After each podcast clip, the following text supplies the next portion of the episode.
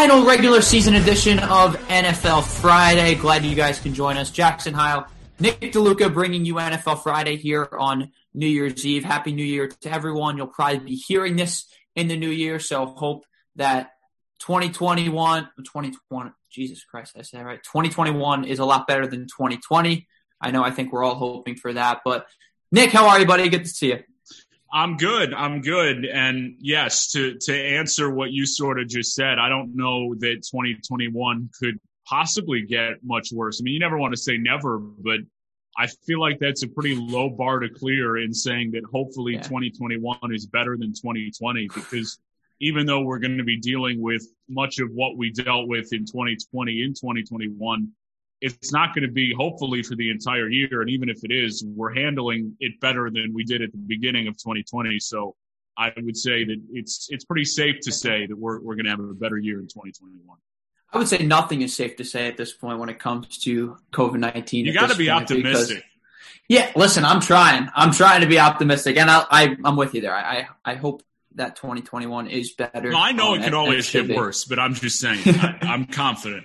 Listen, when you're a Jets fan like myself, you know that things can always get worse. But we'll, we'll, talk about some things that may be getting better in the Jets organization, but that'll be later on in the show. It appears that Adam Gase is done in New York, which was, again, expected. And I don't think anyone really thought that his job was to be continued in New York. But again, they are the Jets and they can pull a rabbit out of the hat every once in a while and in a negative way. But it appears that won't be the case. We got a crazy final regular season week, week 17, always a fun one. And especially this year with the extra playoff spot being very significant for the AFC playoff picture. You have a ton of teams at 10 and 5 right now. Tennessee, Miami, Baltimore, Cleveland, Indianapolis, all at 10 and 5 and pretty much all of them other than Indianapolis control their own destiny at this point. It's win and in for those four. Indianapolis needs a win and a loss from someone. Indianapolis can still end up winning the AFC South at this point, but we'll get into all of that. But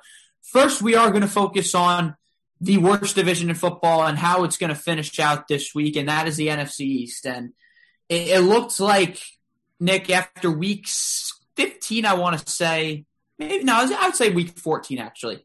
Um, when the 49ers took down, um, when the 49ers lost to Washington, excuse me, and Alex Smith was playing good football, and the Giants had just lost back to back games. It looked like this division was going to go to Washington, but then Alex Smith gets hurt. The the man that is Dwayne Haskins, who's no longer a member of the Washington football team at this point, came in. Things have turned disastrous since then. And listen, they had a great chance last week to essentially close out this division and beat the Panthers at home. And, well, the Dwayne Haskins show continued in a negative way. He's now on the streets, and the Washington football team have to fight for this NFC East division, which has three potential contenders at this point the New York Giants, the Dallas Cowboys, and the Washington football team. Like I mentioned, Nick, before we get into it and before we get into what we think is going to happen, what have you made of what's happened over the last week in this division? It, it's just a brutal stretch for a division that we knew was bad at the beginning and then has sort of picked up steam midway, right? The Giants get a big win over Seattle, and you felt like, all right, this might be their division. But then Washington beat Pittsburgh the following Monday and then was putting together playing some good football, and you felt like they were good. You felt like Dallas has been out of this thing for the longest time, and they're one of those. It's like you're watching a movie, the character that just won't die. Like it's it's it's. I don't want to compare them to Thanos because they're not that powerful in in the scope of the NFL. But like you're watching the Marvel movies, and you're like, when is Thanos just going to die? When you get rid of him? and that is just the the Dallas Cowboys just keep hanging around eh, despite having such a terrible start to the season. I saw something that I thought was interesting. In 2019, Ron Rivera was fired as the head coach of the Carolina Panthers after losing to Washington and Dwayne Haskins. and in 2020, Ron Rivera cut Dwayne Haskins after losing to the Carolina Panthers. So I just I thought that that was funny, but that to me is kind of the epitome of what this division has been this year. Dwayne Haskins was a complete disaster in Washington, and it's it's kind of interesting to me that he is getting traction from other teams. Maybe not this year, but into next year about finding a new home and a new destination. Because I got to tell you, I would not be interested in bringing in Dwayne Haskins at all. And the way things ended, and to just the, the in addition to the poor play, the way he handled himself and was not a guy who was working particularly hard. To me, there's just not a lot of gray area when you're a quarterback. Like you can't be a guy who has a questionable work ethic or a questionable sort of commitment to playing the position when you're a quarterback. You can deal with some of the other personalities that are difficult, or maybe this guy doesn't work as hard or isn't as dedicated as you want him to be, but not at the quarterback position. So just sort of in making what we made of this week and, and Dwayne Haskins, that's what struck me about that situation. But to me, as you look forward, it's it's going to come down to whether Alex Smith is healthy, in my opinion. Yeah. Because I think Philadelphia is going to come out there and they certainly want to defend their home turf. They're a proud organization. Jim Schwartz, their defensive coordinator, came out today this week. It was yesterday, I believe, and said, "No, we don't want any hats and T-shirts distributed on our home field." So you know they're taking the game seriously and they played much better with Jalen Hurts at quarterback and, and their whole issue with Carson Wentz. But they their division probably epitomizes 2020 better than anything else, which is stuff being so upside down. It's so bad, but like at the end of the day, someone's going to win the division. So I think it all comes down to how healthy Alex Smith is. I think if he's good to go, they will do enough and make enough plays offensively to beat Philadelphia. If it's Taylor Heinicke, all bets are off. And then it's like, who do you who do you prefer in the game of not very good teams between the Giants and the Cowboys? Yeah, and you mentioned the scenario that it comes down to really. If, if the Washington football team win against the Eagles, I, I believe on Sunday night, um, they are in the playoffs. That they will win the NFC East at seven and nine, and no matter what happens between Dallas and the Giants on Sunday, that is the scenario that will happen. However, if the football team loses, the winner of that game between Dallas and the Giants gets in. And you know what's interesting about this game is that you go back to Thanksgiving and you have a scenario where you you've essentially written off the Cowboys at this point. I, I think everyone writ off the Cowboys after they got smoked on their home turf to the Washington football team. Everyone kind of said they're done. And, and honestly, I, I, was one of those people. I, I, I thought that there was no coming back at this point in the division. You had a Giants team on that same Sunday um, following Thanksgiving that just went out and beat the Seattle Seahawks on the road without their starting quarterback. You figure, hey, they get Daniel Jones back. They're probably going to be able to get to seven or eight wins. Maybe. Obviously, the schedule was tough, but and then you had the Washington football team who ended up getting to six wins. You thought the Panthers at home would be a win, and that would essentially wrap up the Cowboys' hopes. But man, this team looks like they found some life after everything they've been through this year from the Dak Prescott injury to having to start Ben DiNucci at quarterback at one point to going back to Andy Dalton, who has actually been really good over these last few weeks. Honestly, if, if my my thing is that if I'm picking a team to win the division at this point, I, I think I got to pick Dallas going into Week 17 because the way this team is playing football right now, especially on the offensive side of the ball, their weapons are all intact right now. CeeDee Lamb has been terrific, making big play after big play. Michael Gallup was awesome last week against the Eagles, and Amari Cooper's Amari Cooper. And Andy Dalton's finding ways to get them the ball and give Kellen Moore credit because he's had to get creative without Dak Prescott at quarterback, and he's found a way to get his weapons the ball in big spots.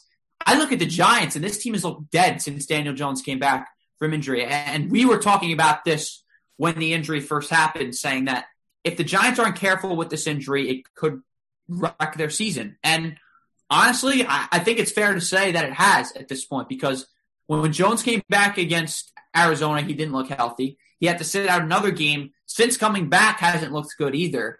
So honestly, if I'm picking a team right now because I'm pretty uncertain about the health of Alex Smith, and if I was a betting man, I'm saying he's probably not going to play this weekend.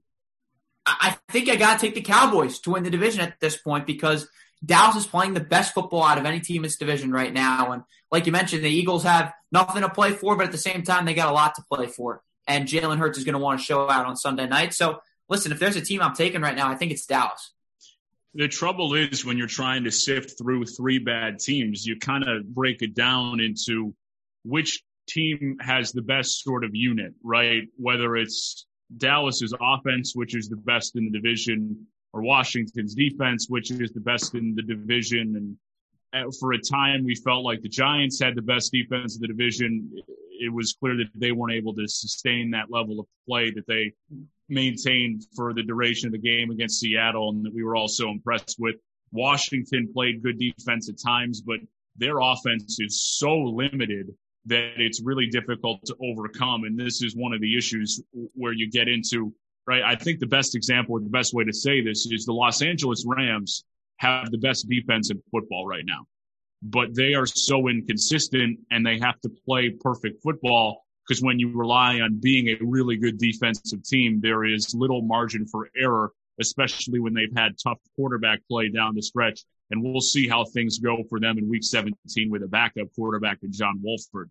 But Washington, as good defensively as they are, are anemic on offense, and that presents trouble because you have to play perfect on defense. They didn't do that against Carolina, and they were in huge trouble because they can't move the football. Dallas at least has some saving grace in that uh, we know their defense isn't good, but they can overcome certain mistakes because they can move the football on offense. They have the weapons. They have Andy Dalton, who I think is is playing, dare I say, like the best quarterback in that division. It's not something to hang on. Again, a low bar, but but yeah. but it's it's probably right. I mean, up there with Alex Smith. But if you're asking me who I want right now, Alex Smith is a great story, but I want Andy Dalton playing quarterback for me right now. Mm-hmm. So it's just such a weird situation where, as we said, you write off Dallas and you're trying to figure out which, to, to me, the best unit right now, week 17. And this has been such a week to week division and some of the stretches and, and these teams have not been able to sustain play. And that's part of what comes along with teams that aren't very good. But I think at this point, I, I have to agree with you where like the best unit in this division right now is is Dallas's offense, and that's probably what you trust the most.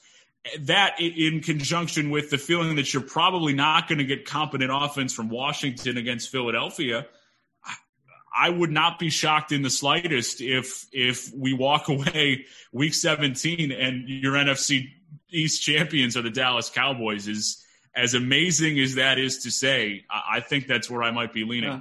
Would be a fitting start to 2021, that's for sure. And with, with Washington, also you got to factor in Terry McLaurin didn't play in Week 16. He's been out in practice too, so we don't even know the status of him. And he's if Alex Smith is their most important player, Terry McLaurin is number two right there for them on offense because they have no weapons outside of that. So there's questions there. Antonio Gibson played, but he's been limited at practice. So Washington has all sort of injury concerns. And because of that, and because of the way Dallas is playing, like I mentioned, I think you got to roll with them Cowboys um, this weekend. And we'll, we'll, see what happens. Obviously, a game in New York, but um, it, to me, this is going to be a really disappointing end to the year for the Giants. And because you look back a few weeks ago, and I, have said this on multiple occasions. I said this before they beat the Eagles at home. Was I, I thought they were going to end up winning this division because you look at the first half of the season.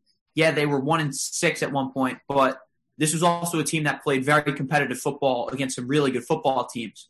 Um, they ended up getting a few big wins. They beat Washington twice. They were able to get a big win at home too. They went to Seattle and beat them. And, then with the Daniel Jones injury, and, and, I know I've mentioned this on numerous occasions, but I specifically wanted to talk about it with you, Nick, because we really discussed this a lot when the injury first happened with Joe Judge being Mr. Tough Guy and whatnot, which isn't a bad thing, um, because he has created a culture in New York that appears to be sustainable. But but just with his mantra, you just had a feeling that given the situation the Giants were in, even with a very sub 500 record, given the playoff implications, you just knew that he was probably going to rush Daniel Jones back, given the circumstances, because Joe Judge wants to win, and who doesn't? But this is also year one. And you have to factor in here that hamstring injuries are not anything to joke about. These, listen, it may not be the most serious of injuries, but hamstring injuries are ones that linger a long time. And I think we are really seeing lingering effects of Daniel Jones because, yes, we talked about Arizona and how he didn't look good there, but last week he didn't look good. And for a lot of the reasons that make him effective, I think he's been limited in because his hamstring still isn't healthy. He doesn't look like he's moving as well. Um, and, and, that just completely limits him in what he wants to do offensively. I mean, this is the guy that recorded the fastest foot speed time of any quarterback, and that includes Lamar Jackson this year. And to, to me, he hasn't looked the same. And I think it's really ultimately cost the Giants their season because, yeah, you wanted to get him back in time. But if you held him out, Colt McCoy was able to win them a game. I'm not saying he did anything to win that game specifically because the run game was so good against Seattle, but you had enough there to potentially win a game um, going forward. And you knew all you were going to need is probably one game. And I think Jones has been tainted to the point this year, at least. I'm not saying long term, but he's been tainted to the point this year where I just can't see the Giants winning this week because Daniel Jones isn't healthy, and I don't think this defense is going to hold up even with as good as they've been this year. Well, I don't want to be doom and gloom toward the future, but this to me is also something that is concerning for Giants fans going forward because I think the hope was that Daniel Jones, while limited in mobility, this wasn't necessarily he's he's not Kyler Murray where he relies on running to that degree. So you, you felt like even at bringing him back le- at less than 100%, you're going to take away some of the running ability, but you feel like he can still operate your offense effectively enough despite some of the mobility limitations. And that has really and seriously diminished his ability to be effective. And now that is something that can be developed, can be changed. The guy that I always love to come back to is Josh Allen, right? And that's going to be someone right now, by the way, who is going to be thrown around a ton to try and justify some of the quarterbacks who aren't playing well right now and being patient and staying with them. But Allen was, you know, running around for his life in his first year plus. His second year, he developed much more as a passer, and then this year he's really taken off. But had you hampered his mobility in year one, it would have been a much different story. Now, for, for Daniel Jones, it's a little bit different because he, I would argue, has more around him in year two than Allen did. I mean, Diggs, it was a big addition here for them in year three and see what's happened there. But that's the most concerning thing that he has just not been effective at all when his mobility has been reduced. Now, again, it's year one, the pandemic, all the stuff that comes along with dealing with a new offense and learning with Jason Garrett. And you got a Freddie Kitchens game thrown in there, although Jones didn't play. That was Colt McCoy. Uh, it, it's just there's there's so much that goes along with all this stuff. It's just to me they're not getting consistent enough play from Daniel Jones and you feel like it's something that's concerning because that's a red flag. If the guy can't run and that's why he's not effective, especially because he's not exceptional at running the football, like he's mobile, but he's not a guy who you're like, all right, I'm going to draw up the way that Arizona does with Kyler Murray 10 design runs for Daniel Jones to really gash the, the defense. He has mm-hmm. had long runs. I'm not trying to discredit that, but that's not what you want Daniel Jones to be. So that to me is is probably the most concerning thing. And this offense just has not been able to get anything going. I'm looking up and down here. They haven't scored more than 20 points since week 10. So I, I don't I just don't know how you win that way. And their defense has been good this year, but Dallas has some serious weapons, and you're trying to figure out what is it going to look like. You know, you, you weren't expecting them to go into Baltimore and win. And the Cleveland game was a struggle for them because they didn't have James Bradberry and Baker Mayfield absolutely tore them apart in their secondary. But it's just like this offense isn't playing serviceable football right now at all. The defense has been good, but not great to the point where it can carry this offense. And it's just it's just a really difficult situation for them. The one saving grace I will throw in there though is that in week 17, it's a one game sort of playoff. Anything can happen. Washington maybe starting Heinicke, and at the end of the day, Dallas is still coached by Mike McCarthy. So you feel like you have the coaching advantage at least, but I don't know that I'm uber confident in the Giants here in week 17. And it will be a disappointing end to the season when, at the end of the day, you might be going home at five and eleven when your division winner is at six and ten or seven and nine. Yeah, you're right, and it's got to be frustrating, and that's what the NFC play, playoff picture looks like. I mean, the rest of it is interesting because you have Chicago who controls their own destiny, but they got to play Green Bay this weekend. You think that they'll probably um, bench all the starters, given that they've essentially not essentially they have pretty much wrapped up the number one seed. Yes, there is work to do there, but um, again, it, it would be tough to see New Orleans and Seattle overtaking Green Bay at 12 and 3 right now. But again, still possible depending on the scenarios. But Green Bay does need to win, so we'll see. Um, LA is at 9 and 6. They still can find a way out of the playoffs. They play Arizona this week. So that's a, that's basically right now whoever wins that game's going to the playoffs, which is kind of an underrated topic to talk about right now given everything else that's going on with the NFC East and the AFC, AFC playoff picture as well. But um, Rams Cardinals looks like it's going to determine a playoff spot at this point, as well as potentially Green Bay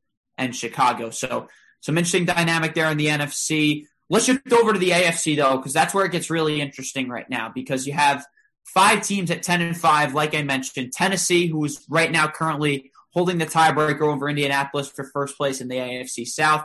You have Indianapolis at ten and five, but they're on the outside looking in with Miami, Baltimore, and Cleveland also all at 10 and 5. So there's really one playoff spot that's up for grabs. I mean, four of those five teams are getting in, and the seventh playoff um, seed this year is especially important now this year, granted that you would have two teams missing out. This year it's only one. And the opponents are interesting because Tennessee's playing at Houston. We'll see how they respond after losing to Cincinnati last week. Miami's playing Buffalo, but we don't know who's going to be starting for Buffalo quarterback. And if Josh Allen is starting, how long will he play? Um, Baltimore plays Cincinnati on the road, who's given some teams a tough go lately, including the uh, the Steelers on Monday Night Football the other night.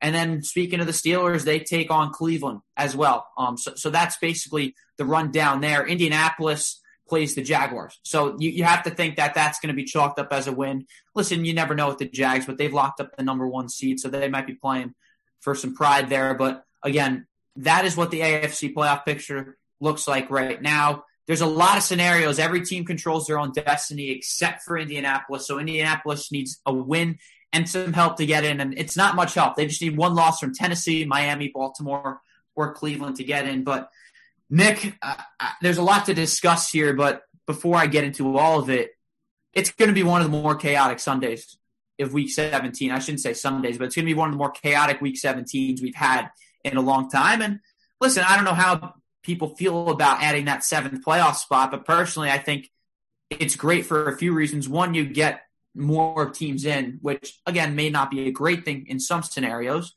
but it also creates situations like this because listen, it may be as chaotic with only two of those teams not getting in instead of one, but this is exactly what we want on week 17 and it's quite a chaotic chaotic way to open up 2021 yeah, it, was kind of doubtful when this whole thing was set up that there would be a 10 win team that would be left out, but that mm-hmm. is very likely what is going to happen in the AFC playoff picture. That's in part, of course, because you have some inflation with some teams that have been really bad, particularly in the yeah. AFC at the bottom. Jacksonville going 1 and 15, the Jets 2 and 13 right now. Cincinnati has been really bad. Houston has been really bad, all sort of in the same conference. So that has created some of the better records towards the top.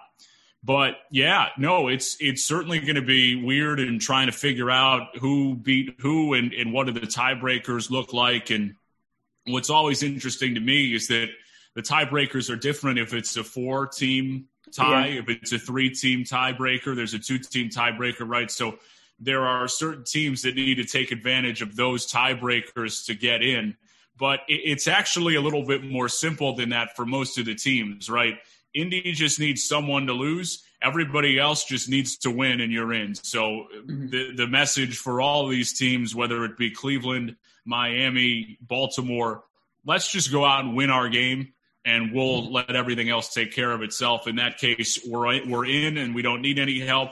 For Indianapolis, I think they're going to get help somewhere. Someone's going to lose Yeah. of the four teams that are there. So uh, they they need to take care of business. I don't feel like they're going to lose to Jacksonville twice in the same year. I just Yeah. I don't know. I don't see that happening. So yeah, it's certainly hectic and certainly chaotic. I will say for those who are vying for the number two seed, however, not having a first round bye in the addition of a playoff team may or may not be my favorite thing right now. But that's a side note. I wonder why that would be the case. But anyways, yeah, I a lot has changed since week one when the Jaguars took down the Colts. I mean, the Jaguars have not won a game since, and obviously the Colts are at ten and five now, fighting for a playoff spot. But it's going to be interesting, and, and there's a few games that I'm I'm really looking out for here because there's a lot of injury concerns, and, and I shouldn't even say injury concerns. There's a lot of COVID concerns with each of these teams. I mean, Miami was announced today that Ryan Fitzpatrick won't be able to play, and they already announced Tua was starting at quarterback. But after what happened last week with Tua getting benched, Ryan Fitzpatrick coming in, saving the day in what was a miraculous win um, against the Las Vegas Raiders on the road, which has them in the position that they are now, you would have figured that Ryan Fitzpatrick was going to play a part in this game, but he's got COVID problems. Yes, the Steelers are benching players, and so is Buffalo in all likelihood, but um, Cleveland's going to be missing a lot of their secondary. They're getting their receivers back after last week's loss to the Jets. That's where they really could have wrapped up a playoff spot. But again, here they are. They've left themselves a bit of a difficult road ahead with having to play Mason Rudolph and the Steelers, which doesn't sound very intimidating. But again, this is a Steelers defense that has been terrific all year long, and I don't care who's at quarterback under this scenario. That that's not an easy game to win, especially against a division opponent that probably doesn't want to see the Browns in the postseason, even after they handled them pretty easily earlier in the regular season. So it, it's crazy how this virus has created so many scenarios just by adding this the playoff spot to the equation, but also eliminating personnel in this game. And I, I think honestly, the team that's going to be hampered by it the most is going to be Miami because I, think that Ryan Fitzpatrick at this point is a much better quarterback than Tua Tagovailoa, and that may not be the case going forward. But I, think the biggest miss right now in terms of COVID personnel is Ryan Fitzpatrick for the Dolphins, and I think that I could see that ultimately harming them because you have a Bills defense that has eaten up young quarterbacks this year, and I could see that very well happening again. It is interesting. The one saving grace I will give Tua and the Dolphins is that they are very likely, even if the Bills play some starters, I mean, they'll have to. You can't split squad. Someone who starts is going to have to play. Yep. But you're going to see a very vanilla game plan from Sean McDermott and the Bills. So, one of the issues that has plagued Tua and very often many rookie quarterbacks is like, hey, what the heck's going on defensively? So reading the defense should probably be a little bit easier this week because you don't expect the Bills to go ultra deep into the bag of tricks about, hey, this is really how we want to defend Tua because it seems pretty likely that he would be their starter even into the playoffs right now because it seems like they're they're committed to him. That's what they want to run. So if that's the way Miami's rolling, then the Bills can very easily draw them in the first round and wouldn't want to hmm. expose that it, it's it creates an interesting dynamic. So so they do get the the pass there. I just it's it's amazing how much COVID can alter in these really big games in this really huge situation. And the same thing we're talking about Mason Rudolph too, and you know the Browns are going to be missing a couple of defensive pieces as well with you know, Denzel Ward is going to be out. Presumably, he he's got a COVID. I'm not sure if he tested positive or if it's a close contact, but he's on the reserve COVID list. As is Malcolm Smith, one of their linebackers. We saw what it did to them when their receiving group tested positive and was out at close contact, and the Jets were able to handle them. So this thing does have a drastic effect. So I'm I'm interested to see how it goes. I don't expect from the Bills' perspective to be in there with an ultra competitive game plan. From the Browns' perspective, I feel like they'll be able to handle business enough because Mason Rudolph and what we've seen from him in the last couple of years, particularly last year, where it was like we we actually sat there with a straight face and considered what is a better option, Mason Rudolph or Duck Hodges. So I don't know how much of an advantage he can create even with what Cleveland has lost. So it, it'll be it'll be interesting. I just think that you know it, this week more so than others, it may not have as big of an effect. But at the mm-hmm. same time, rookie quarterback in circling back to Tua here and trying to parallel them both, Tua is going to be in for a lot of pressure. This is going to be. We know this is a guy who's played the national championship game. This could be the biggest challenge of his NFL career, a win in in-game week 17 against a team that's very good. I will also throw out there that as much as the Bills defense and people like to say that they haven't been very good this year, they've played excellent as of late and are now up to a top 10 defense again. So mm-hmm. Eh, we'll see. Don't expect it to be an ultra competitive game plan, but it, it may, we'll see. It's, it's hard to say how much COVID will have an effect. I think maybe less than this week, less this week than other weeks, but at the same time, you never know. Mm-hmm. And if Tua goes in there and is a little bit rattled, then you, you may be like, yeah, I, I really w- wish we had Ryan Fitzpatrick to turn to at this point because it's certainly been very reliable the last couple weeks. And the question is, where, where is Indianapolis going to get the help? Um, because you would like to think that they probably are if you're a Colts fan, um, because you think they're going to take care of business against Jacksonville. But again, crazier things have happened. But it's tough for me to find it. But I, I honestly think the help is going to come in Cleveland. I, I think that the Steelers are going to take down the Browns, and not. I listen. I know the Steelers team has not played well of late. There's no secret there. Um, offensively, they've looked pretty poor um, for the most part, except really for last week when, after the first half, when they were down 24 to seven to the Colts, they really started to make some big plays on the offensive side of the ball, particularly with Diontae Johnson. Um, but I, I, think that even without Ben Roethlisberger, I think that that's where the help is going to come because honestly, I just haven't been that impressed with Cleveland going forward. And and I'll explain more why in our pick'em segment because we are going to have probably a lengthened pick'em segment this episode. It's a lengthened episode in general because there's so much to get to, and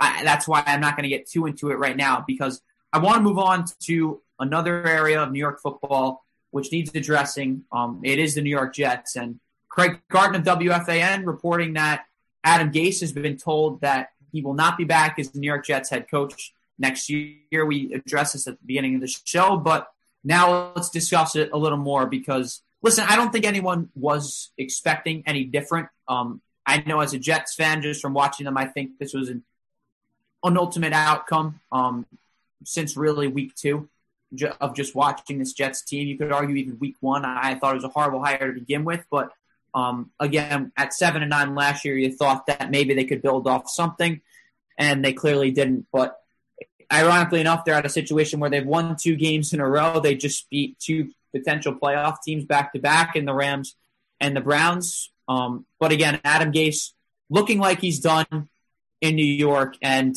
the official announcement can't come soon enough because honestly, like if there's an organization that's going to get spooked off by a report of them already firing the head coach and then turning their back on it, it's the New York Jets. We, we all know it. Um, I, I don't think that's going to happen, but listen, we have seen a lot crazier in the past with this organization, but to get off of all the hypotheticals and, and myths that I could come up with where Adam Gase is going to be a Jet because it's not even worth discussing at this point and not worth fretting over. Thank God, man that, that's what I got to say as a Jet fan because it, it, has been a long damn year. And it, the icing on the cake was last week when they beat the Browns, when you're just like saying, like, hey, Jaguars are in this game at halftime. Obviously, they didn't end up coming close to beating the Bears. But um, the icing on the cake was these last two weeks where you've already gotten to the point where you've just accepted losing so much and you've accepted the fact that, hey, we're keeping Adam Gase around and we're doing this because listen, he's going to be gone at the end of the year, and Trevor Lawrence is going to be here. But the last two weeks, he finds a way to win. For some reason, he probably coaches the best two games of his entire career, um, and maybe the last two games, two or three games now coming up with Week 17 this Sunday of his entire NFL career. But um, I'm just damn happy that this era is over because it, it's an era that I think every Jet fan will want to forget. Specifically, myself, given that you had potentially the hope in Sam Darnold going forward, who looks completely deteriorated over these last few seasons, even with what he's shown the last two weeks.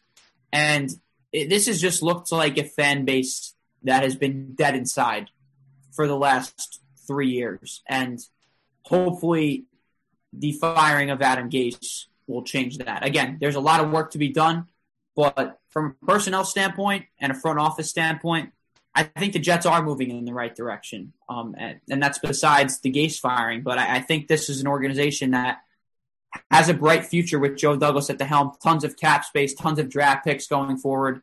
The most important thing they do is not the next quarterback, it's the next head coach. Because we've seen them try to do the quarterback with a terrible head coach, with two terrible head coaches, that is, and it hasn't worked out.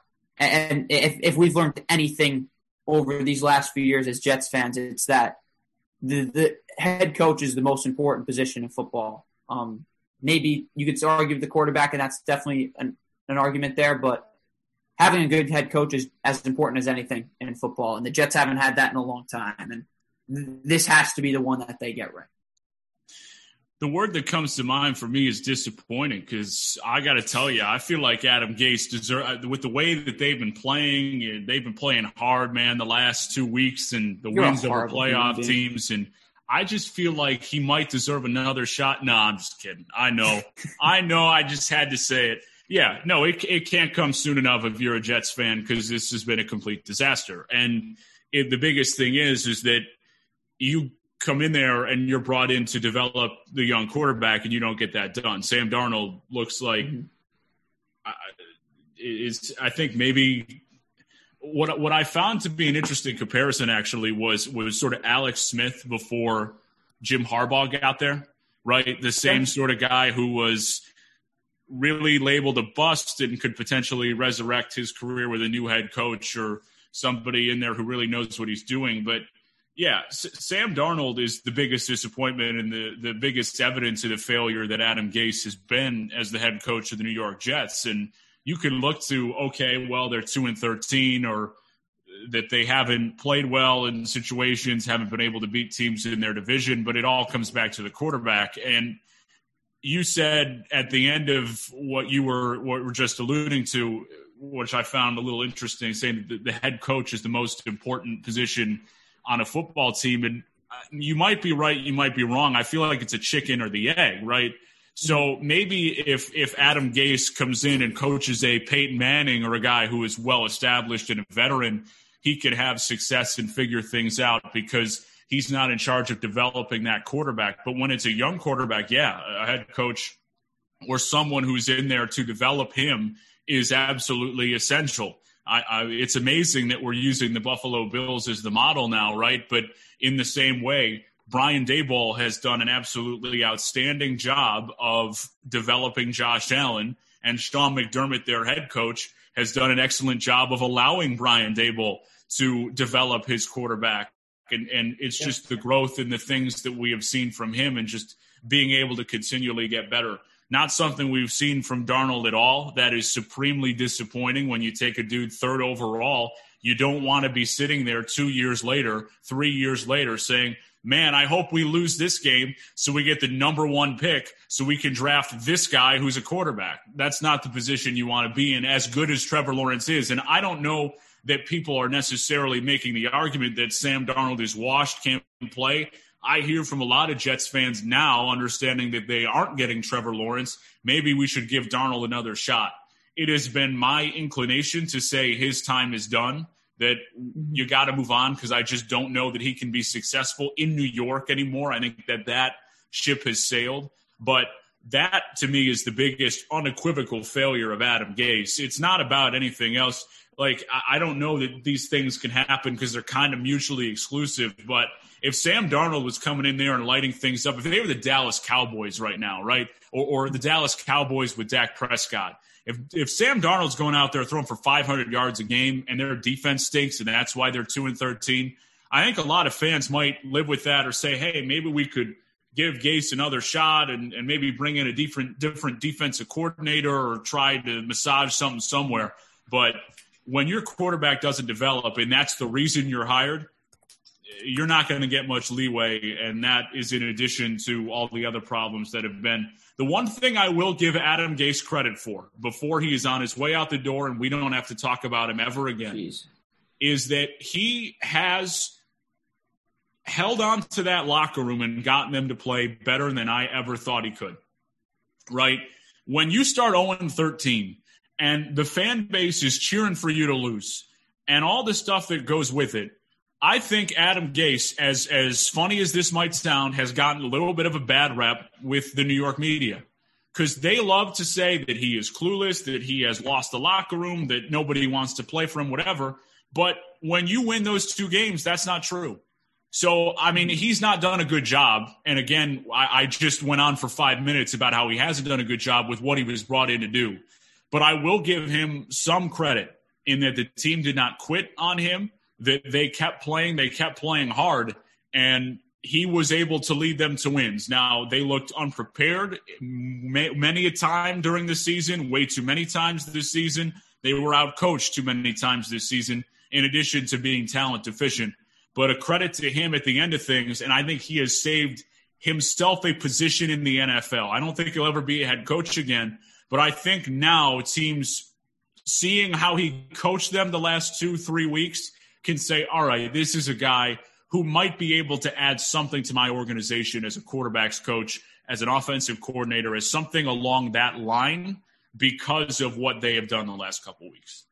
I think it's a very fair observation of, of Adam Nick. I, I really do because it, it's something that no Jets fans will even think to consider because it's not something I thought to consider even until you just said it moments ago because it, we've been so fed up with Adam Gase over the last two years. Um, just with starting one and seven a year ago with the arguably one of the easiest schedules in the entire NFL, to how to how Sam Darnold has looked, to the, the manner in which they've been beaten this year. You can talk all you want about the record. I think the biggest indictment on Adam Gase from this season is just the manner in which they've been just assaulted on the football field every week. Um, because there weren't many close games for a large portion of this season. It, it took really till till week ten. It felt like for this team to play a close game. Um, and, and, that's the biggest indictment on Adam Gase because this team for a while wasn't competitive, but it, it is fair, um, I, I, think, from your perspective, to say that this is a guy who may have saved himself a job in the NFL going forward. And there's already been talks about Adam Gase potentially joining Bill Belichick's staff, which is a scary enough proposition in itself um, to happen. Because if I have to be beaten by Adam Gase, it's it, let alone being with him in New England, but having to get beaten by Adam Gase will crush all Jets fans, including myself. Um, and, it shouldn't matter, but it, it will, and it, will hurt even more, especially if if he finds success with the New England Patriots. But that's another topic. And before I wrap this up, I, I want to mention something that's really important, I think, for the Jets going forward, because you brought up the discussion that I mentioned about head coaching position being the most important um, position in sports. And, and like I said, that is up for debate. But I, I think a lot of what the Jets do going forward, particularly at the quarterback position with Sam Darnold, is going to be dependent on who's the next head coach. And I think the Jets have a lot to learn from this interview process with these guys because if I'm the Jets, I think it has to be an offensive guy um, as the next head coach. Because listen, I'm not saying it's impossible to win with a defensive head coach, but just look around the league. A lot of the teams that are having success right now are with very high level offensive coaches. And listen, there are exceptions, obviously, Buffalo being one of them. Um, but again, you have a situation where this organization needs a franchise quarterback. And to figure out whether Sam Darnold is the guy or not, they're not, they don't really have time to do that. They have essentially run out of time now after week 17 happens to figure out if Sam Darnold is the guy going forward. In the interview process, are you going to interview guys like hopefully you would think that they would interview young guys who are up and coming offensive minds who are going where the game is going. Eric Bieniemy, Arthur Smith, Joe Brady's a guy who comes to mind for me.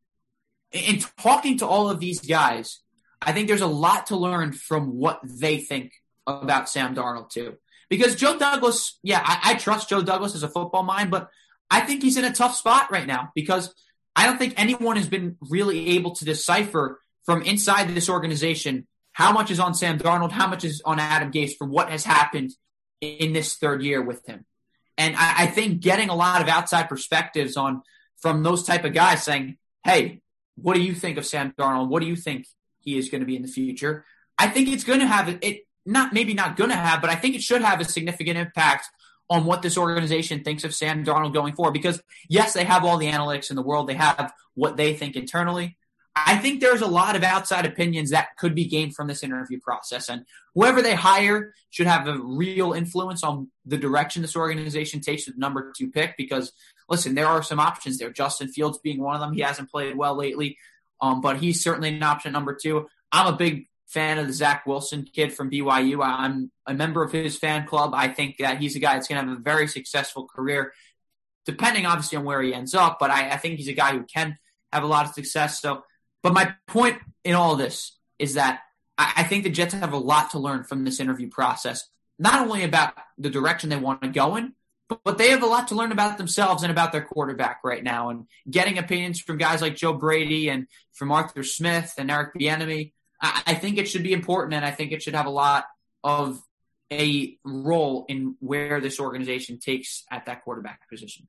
I think it's really interesting that you brought that up because it's not just, oh, getting the opinion of the guy who's going to come in to be the head coach, but also what does everyone who interviews for the job think of Sam Darnold to get sort of a wider understanding of, of what and how the Jets should approach things.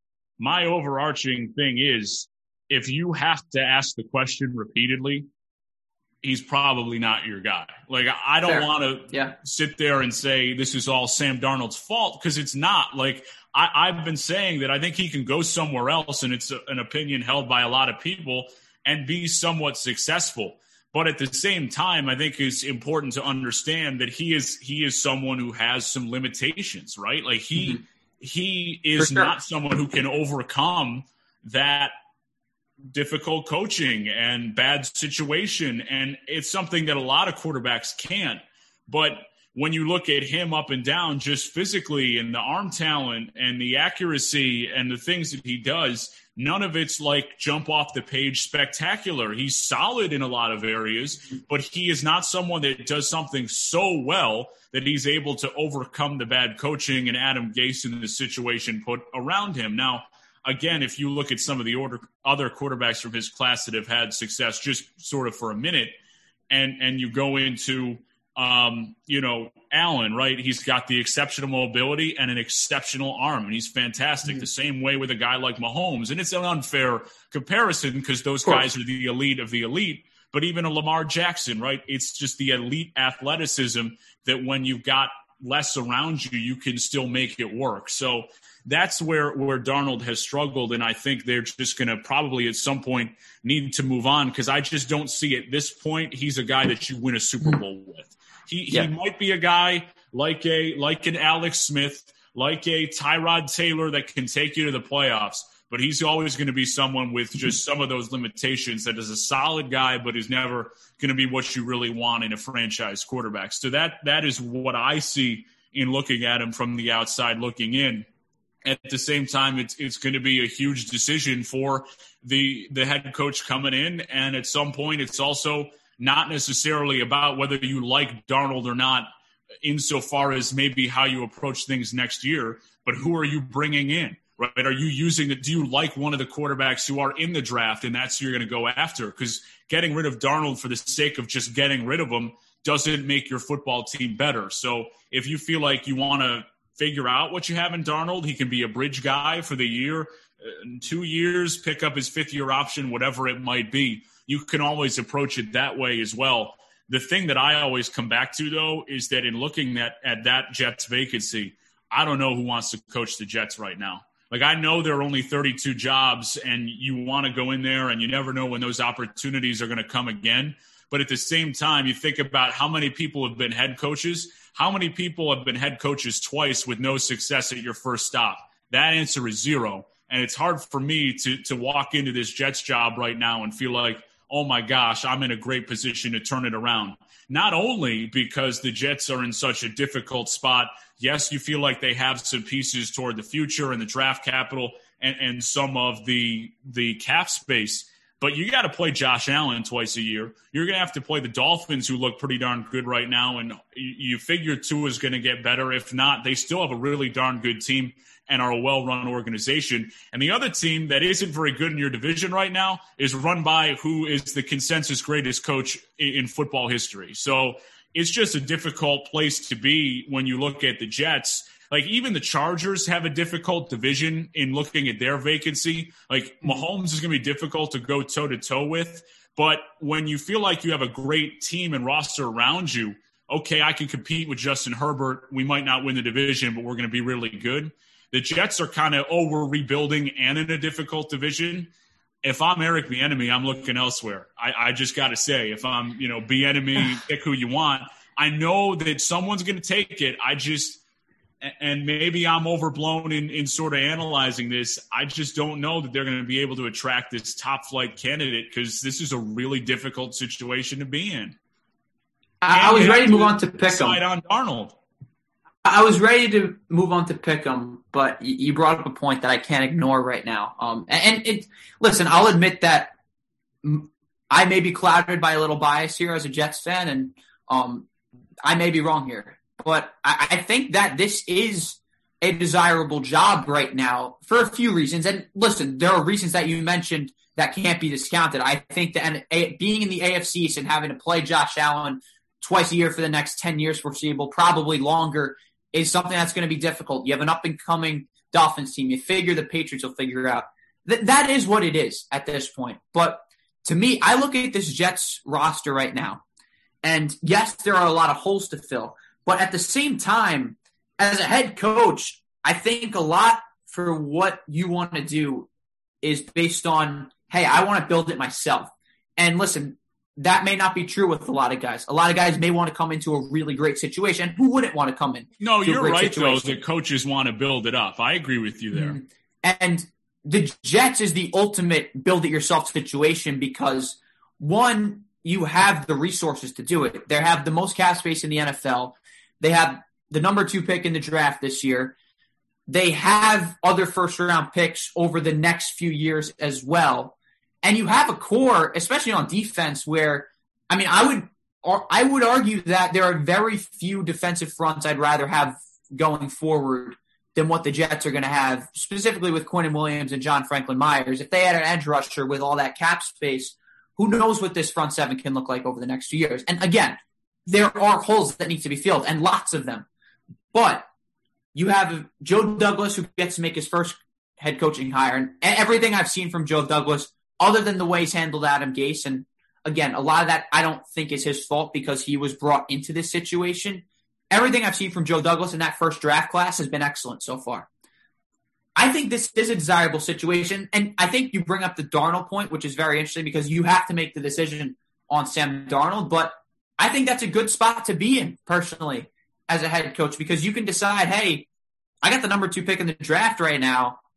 I, I can start fresh here. And honestly, if they start fresh, you'd have to think that if they're going to hire a Joe Brady and Eric Bieniemy, a part part of this job is going to be that you're going to have some wiggle room, and you're going to have a few years at least guaranteed with a new quarterback to figure this out. And listen, I, I shouldn't say that's necessarily going to be the case because the Johnsons are probably the two most incompetent human beings in the NFL when it comes to ownership. But I think there is a lot to desire about this job. Now, I'm not going to say that this is a more desirable job than what's out there in LA with the Chargers because they have the quarterback and they have talent around them. But I think to say that this is an undesirable job at this point, I don't know if I can agree with that. I'm not necessarily saying you're saying that, but I think that there is a lot to desire about being the next New York Jets head coach because you're going to be able to build it yourself with a new GM in this process, and you're going to be able to pick where you want to start new.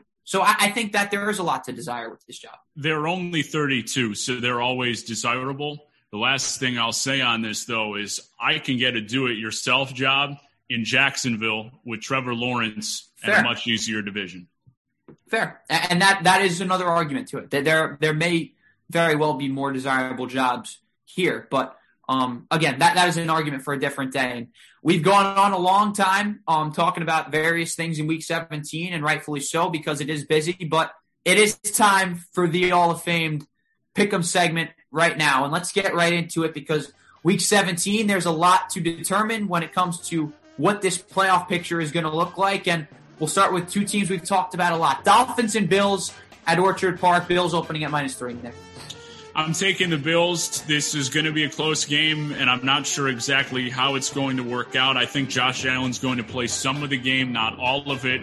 And I don't know. I just have a good feeling about the Bills. They're rolling right now, even if Matt Barkley's got to play a little bit in the second half. Defense is balling. Tua's looked shaky the last few weeks. Is he ready to meet the challenge? I'm going to take the Bills taking the Dolphins just because I'm not sure how long Josh Allen's going to be playing. If we learned anything from last year, I think he's going to get a series or two, but I think Sean McDermott wants to rest a lot of his guys. And listen, I think they're good enough to beat the Dolphins, even with some of those guys, even with Matt Barkley at the helm. But um, I think hungry dogs run faster in this scenario, and I, I'm going to take the Dolphins just because they have something to play for in this case. Another game that's going to decide a playoff outcome Ravens and Bengals in Cincinnati. Bengals playing really well lately, but so is Baltimore, Nick. Yeah, you can't get me to pick against Baltimore right now. Credit to Cincinnati and what they've done down the stretch. Another guy, Zac Taylor, who was potentially on the hot seat with the quarterback getting injured. Yeah. They have really shown up and played for him. But Baltimore is on a roll right now. They're a team that no one wants to see in the playoffs. Those teams have to get to the playoffs first. I like Baltimore to take care of business and punch their ticket to the postseason. I'm with you. I like the Ravens. I, Lamar Jackson has played a lot better in the second half of the season, in my eyes, and it comes with the defense as well, which has gotten healthy, and the secondary looks a lot better. So I'm going to go with the Ravens. The 13 point spread. I think they cover that honestly pretty easily with a lot to play for. But again, the Bengals have been playing well lately, so we'll see what happens there. Another big game this weekend: Steelers and Browns in Cleveland. Browns would have had the playoffs wrapped up last week, essentially, if they beat the Jets, but um, they forced themselves into a tough scenario here. Minus nine, and it's interesting. Steelers with Mason Rudolph at quarterback. I'm going to take the dog pound here, and I like what they've been doing recently. I know that the Jets game was as bad as it gets, but when you're losing all of your receivers and it was just really weird from a game plan standpoint yeah. to see them throw as much as they did. I think they're going to get back to their roots and really try and emphasize running the football. I don't know how long Pittsburgh is going to play their defensive starters. Even if they do leave them in there, that's the one place that Pittsburgh on defense has been particularly vulnerable is in the run game. So I think Cleveland can get out, run the football, make enough plays. They're missing a few defensive starters, as we mentioned earlier on in the pod, but I don't think it's going to matter with Mason Rudolph. This is a win and in game. The Browns need to have it. They haven't been there in the 17 years. I think this is the year the Browns are into the playoffs.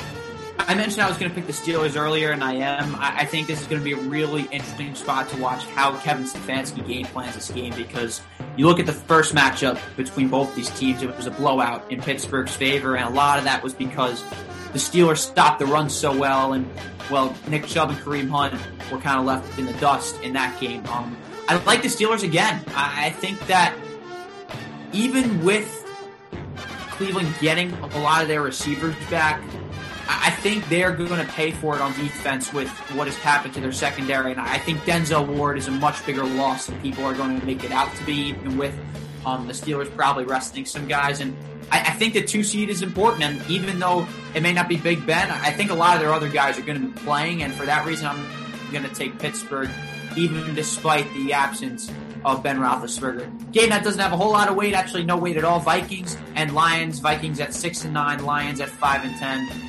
Minnesota minus seven to open up.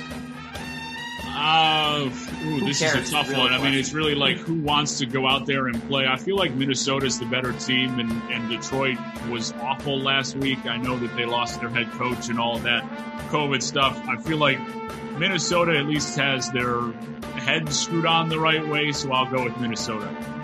Yeah, I'm going to go with Minnesota too. I mean, the, the running game has been terrific. We'll see if Dalvin Cook plays. His father passed away um, this past week, so rest in peace to him and prayers out to him and his family. But um, yeah, I'm going to go with you. I'm, I'm going to take the Vikings to close out the year and what's a disappointing year and a potential last game for Kirk Cousins in Minnesota. So we'll see the direction they take going forward. Jets and Pats in Foxborough, a game again not holding a lot of weight at all. Jets at two and thirteen, looking to close the season on a three-game win streak. I told everyone that I would not pick the Jets until they proved to me that they could win. They have proved to me that they could win. I am picking the Jets to beat the Patriots in Week 17. It'll be fun, honestly, to watch a game for the Jets that you can actually root for them to win because even after last week, um, you figured that there was still maybe an outside chance of Trevor Lawrence if the Jags were able to win a game, but the number two pick is wrapped up and confirmed, and I want to see these guys win a game. I want to see some of the young guys come out and play well, which they have, and I'm going to be with you here. I'm going to take the Jets, which is crazy to think if we were talking about this 10 weeks ago, but we're taking the Jets in week 17, and this may be the first ever time on this podcast and the last ever time on this podcast that we have a consensus pick for the New York Jets to win a football game, let alone against Bill Belichick and the New England Patriots. One of those hold the phone moments. Certainly is. And speaking of New York football, this is a big one. Giants and Cowboys at MetLife. Winner has a chance to play in the playoffs, depending on what happens with the Washington football team. Dallas at minus two and a half. We discussed this at the beginning of the pod. This is so tough because I feel like the Giants are much better coached. I just feel like the Cowboys are, are playing better football right now and have a better offense. Don't know what you're going to get out of Daniel Jones. The Giants have lost three in a row. I, am just I'm going to take Dallas here. There's no good answer, but I feel like we very well might be looking at Dallas as division champions, and I think they're going to get the win even on the road and beat the Giants twice this year. I'm with that. I don't think this game is close either, to be honest. I think the Giants over the last few weeks have looked like a defeated football team, to be quite honest with you, and um, if Daniel Jones is playing like he was a few weeks ago, maybe this is a different conversation for me. But um, right now, with the way he's playing, I don't think the Giants have a chance in this game. Just crazy to say about a team playing against Andy Dolph, Andy Dalton, excuse me, and the Dallas Cowboys. But I'm with you. I think the Cowboys get to seven and nine, close out the year strong, and have a chance for the NFC's title, depending on what happens in Philadelphia. But more on that later. Falcons and Bucks, two teams with not a whole lot to play for. Falcons are out. Bucks are confirmed in and at minus seven to open up. There's no chance that Tom Brady plays in this game. They're all set, locked up where they're going. They'll be playing the winner of the NFC East. So good luck to them in a couple of weeks. Tom Brady, enjoy your week off. Uh, this is going to be, I'll, I'll give it to the Falcons because I feel like they at least have something to play for because they just want to go out and play well.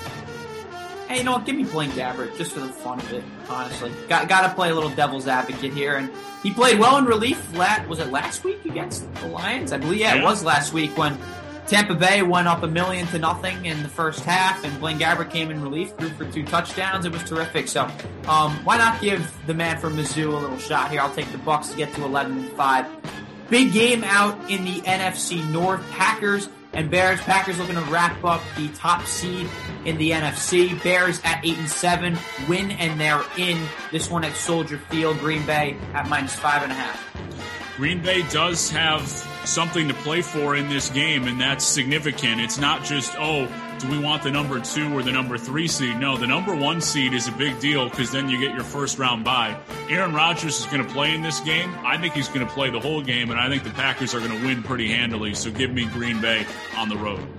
I'm with you. I think Green Bay comes out on top in this one. And crazy to think that the Bears control their own destiny after everything that has happened, but I, even if the Packers didn't have to play for something, I think I would still take Green Bay given the nature of it being a rivalry game and just the nature that it's the Bears. And I don't see the Packers and Matt LaFleur losing to the Bears under any circumstances. That was the first of our 425 games. Raiders and Broncos. Raiders at 7-8 looking to get to 500. Broncos playing some better football and hosting at Mile High. They're two and a half point dogs in this one. I'll take Denver. I feel like they're more motivated with a younger team and a young quarterback with something to prove. Again, nothing on the line in this game, so I'll take Denver as the more motivated group.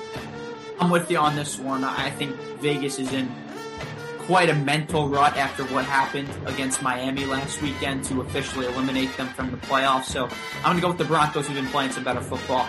Jaguars and Colts only win for the Jags this year coming in week one against Indianapolis. This one in Indianapolis, and the Colts are two touchdown favorites. I'd love to look it up to see if there is a team that has ever gone 2 and 14 and beaten the same team twice. I don't think that's the case, and I don't think it's going to be the case here. Hard to believe that Jacksonville is going to lose 15 straight to close it out, but they're not beating Indianapolis twice, so give me the Colts.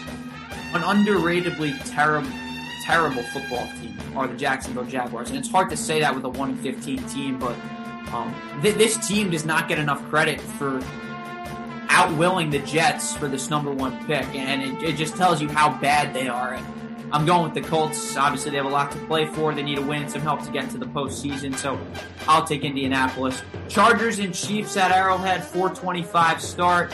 Chargers three and a half point favorites. Patrick Mahomes and the whole crew probably not playing for Kansas City. Yeah, it's going to be Chad Henne this week for Kansas City. So again, Justin Herbert, their full complement of weapons more motivation, everything that you can think of. It's going to be the Los Angeles Chargers over the Chiefs this week, and no one's going to care at all. Yeah, and, and that's the big thing. No one's going to care. I'll, I'll, take the Chargers. Keenan Allen almost cost me my fantasy season, which I ended up winning, by the way. Just well, congratulations. Yeah, the, our FUV league, which has spanned the last few years with the same people from kids two years older than two, three years older than myself at this point. But um, shout out to Evan Janikin who had Alvin Kamara go for 56 points against me and still found a way to lose. Um, thank you, Davante Adams. But um, yeah, I'm going to take the Chargers to beat the Chiefs in this one. Chiefs will go to 14 and two with the first round bye in the postseason. Big one in the NFC West. Cardinals and Rams. Winner likely goes to the playoffs. Arizona three point favorites. Hard to not take Arizona in this situation because the indications are that Kyler Murray is going to be healthy enough to play. Jared Goff certainly will not be with a broken thumb, so it'll be John Wolford, who is the career leader in AAF passing touchdowns. I don't know what that gets you in starting week 17, winning in NFL games. I don't think it gets you a win, so give me the Arizona Cardinals to take care of business. They'll punch their ticket. The Rams will still get in, though, with some help as we picked with the Bears as well.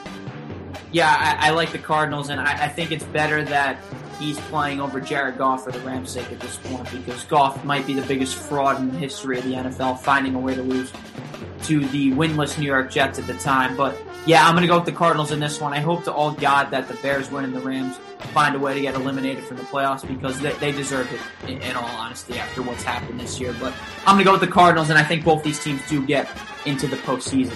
Uh, Seahawks and 49ers. Seahawks, real outside chance of getting the number one seed in the NFC, but they got to go on the road to Glendale to beat the 6 and 9 49ers. Seahawks, six and a half point favorites in this one.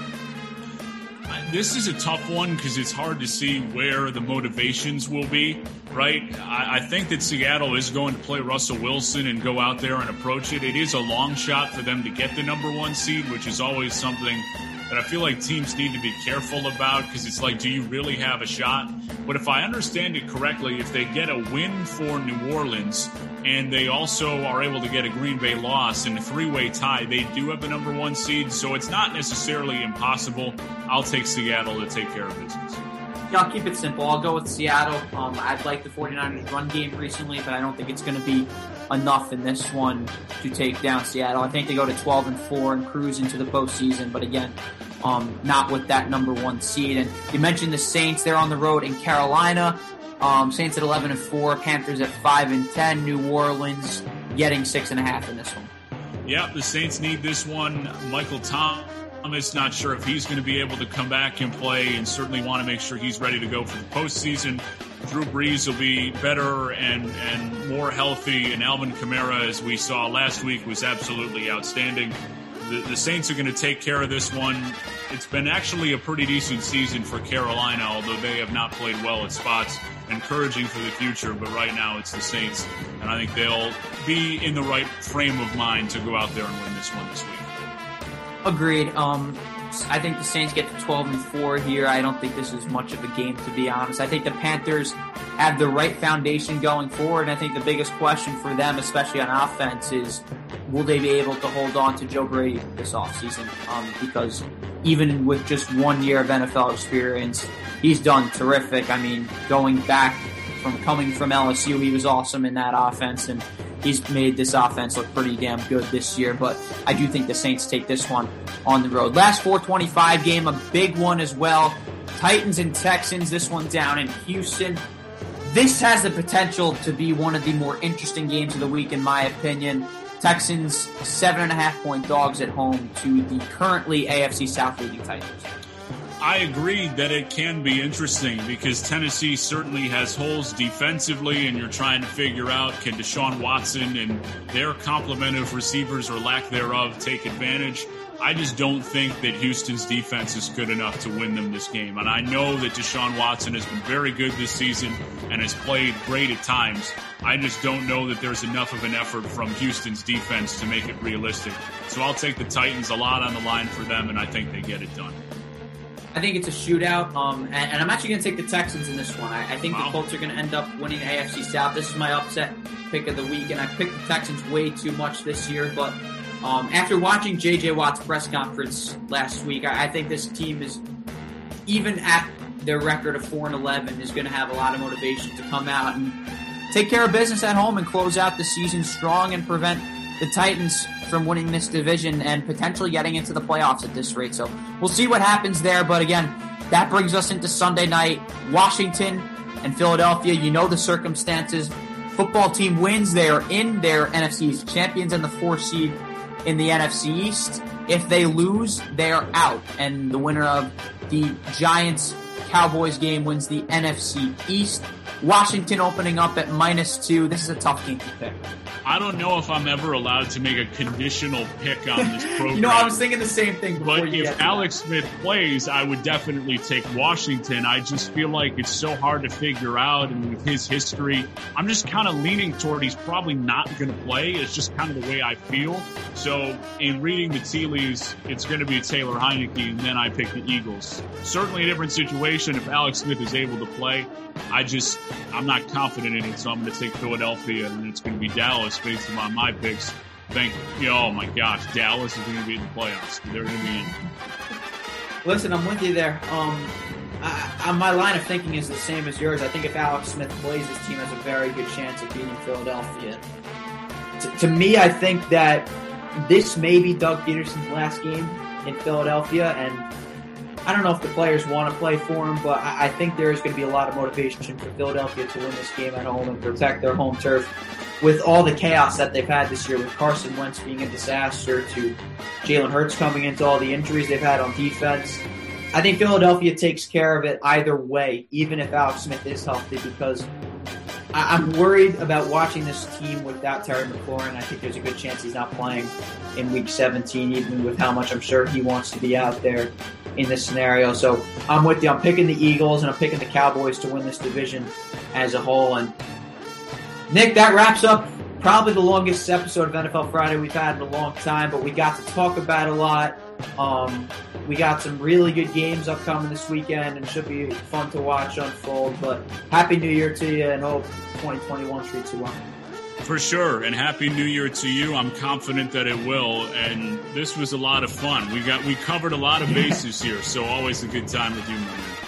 Absolutely, and once again for Nick DeLuca, our producer, Mike Messina, Jackson Heil giving you Week 17 of NFL Friday. Next time we meet on this show, it's going to be postseason time, and we're excited for that. And we're excited to see who is in the postseason. Once again, NFL Friday, production of WFUV Sports. Thanks for listening. Happy New Year, guys.